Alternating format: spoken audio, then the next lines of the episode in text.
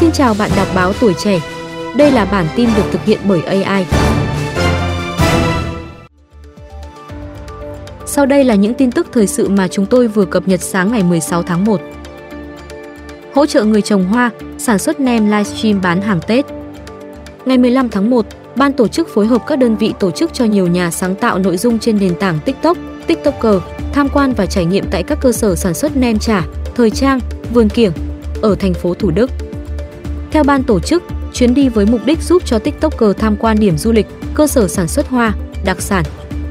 Đồng thời hiểu thêm, có tư liệu về những sản phẩm sẽ tham gia các phiên livestream trong khuôn khổ chương trình Ngày hội mua sắm chợ Tết Thủ Đức trực tuyến trong dịp Tết Giáp Thìn 2024. Sau chuyến đi, ngày 19 tháng 1, Ủy ban nhân dân thành phố Thủ Đức phối hợp các đơn vị tổ chức họp báo, ra mắt chương trình Ngày hội mua sắm chợ Tết Thủ Đức trực tuyến. Từ ngày 25 đến 29 tháng 1 sẽ chính thức diễn ra phiên offline với nhiều hoạt động livestream bán hàng cho các đơn vị tham gia và triển lãm diễn ra tại khu vực quảng trường bờ sông Thủ Thiêm. Theo tin tức từ đơn vị tổ chức, chương trình dự kiến quy tụ hàng trăm TikToker, nhà bán lẻ, doanh nghiệp và nhà vườn tham gia.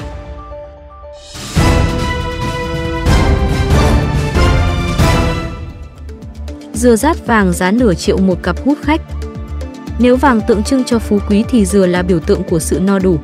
Trái dừa mạ vàng mang vẻ rực rỡ, sang trọng được nhiều người yêu thích, săn lùng những năm gần đây.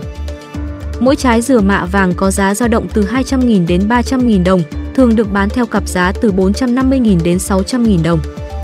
Anh Hồ Đức Tín ngụ quận Gò Vấp cho biết, đây đã là năm thứ ba anh kinh doanh dừa mạ vàng. Không chỉ mạ vàng, càng ngày trái dừa càng được trang trí cầu kỳ như gắn thêm chữ nổi 3D, hoa mai, phụ kiện lên cuống. Để hoàn thành một trái dừa mạ vàng, anh Tín cho hai người thợ phải mất hàng tiếng đồng hồ làm thủ công. Đầu tiên, trái dừa được lau rửa sạch bụi bẩn, sau đó quét một lớp keo dính dạng nước lên vỏ quả và đợi khô.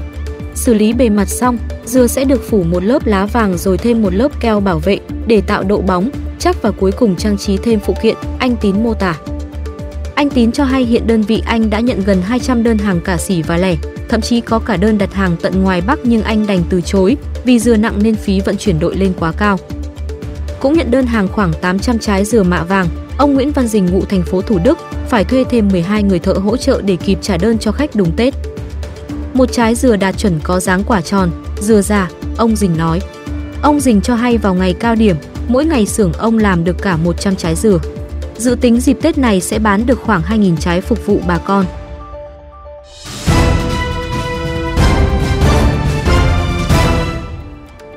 Dùng AI tầm soát phát hiện sớm ung thư trong 120 phút.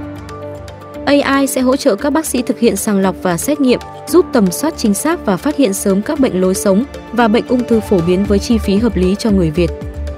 Đây là mô hình kiểm tra sức khỏe tổng quát ứng dụng AI vừa được Trung tâm Y khoa Nhật Bản T Matsuoka và tập đoàn Fujifilm Nhật Bản hợp tác triển khai tại Việt Nam. Theo đó, hệ thống sẽ thực hiện 32 bài kiểm tra để phát hiện sớm và chẩn đoán bằng việc sử dụng AI. Các thiết bị y tế có khả năng chẩn đoán 10 loại ung thư, ung thư phổi, ung thư gan, ung thư thận, ung thư vú và 22 bệnh phổ biến nhất liên quan đến lối sống. Thời gian kiểm tra cho đến khi ra kết quả chỉ mất 120 phút. Quy trình có thể thực hiện vào bất cứ thời điểm nào trong ngày mà không yêu cầu người khám phải nhịn ăn hay mất thời gian chờ đợi.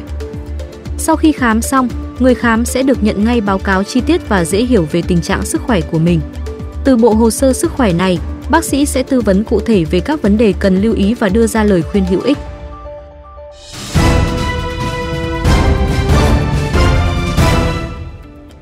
Thành phố Hồ Chí Minh thu hồi giấy phép kinh doanh 17 đơn vị vận tải.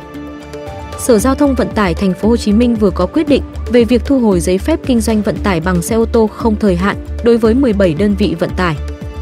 Các công ty bị thu hồi giấy phép lần này gồm công ty trách nhiệm hữu hạn một thành viên Gia Sơn, công ty cổ phần vận tải hành khách Trần Minh, công ty cổ phần thực phẩm Kim Sơn, công ty trách nhiệm hữu hạn Tân Đông Sơn. Theo Sở Giao thông Vận tải Thành phố Hồ Chí Minh, lý do thu hồi là các đơn vị này không kinh doanh vận tải trong vòng 6 tháng hoặc ngừng kinh doanh vận tải 6 tháng liên tục. Các đơn vị kinh doanh phải có trách nhiệm nộp lại giấy phép kinh doanh vận tải bằng xe ô tô trong thời hạn 7 ngày trong tháng 1 năm 2024. Trước đó, hàng tháng Sở Giao thông Vận tải Thành phố Hồ Chí Minh cũng đã thu hồi giấy phép kinh doanh vận tải bằng xe ô tô với nhiều đơn vị vận tải tương tự. Điều này nhằm chấn chỉnh hoạt động kinh doanh vận tải tại thành phố Hồ Chí Minh nề nếp, đúng quy định.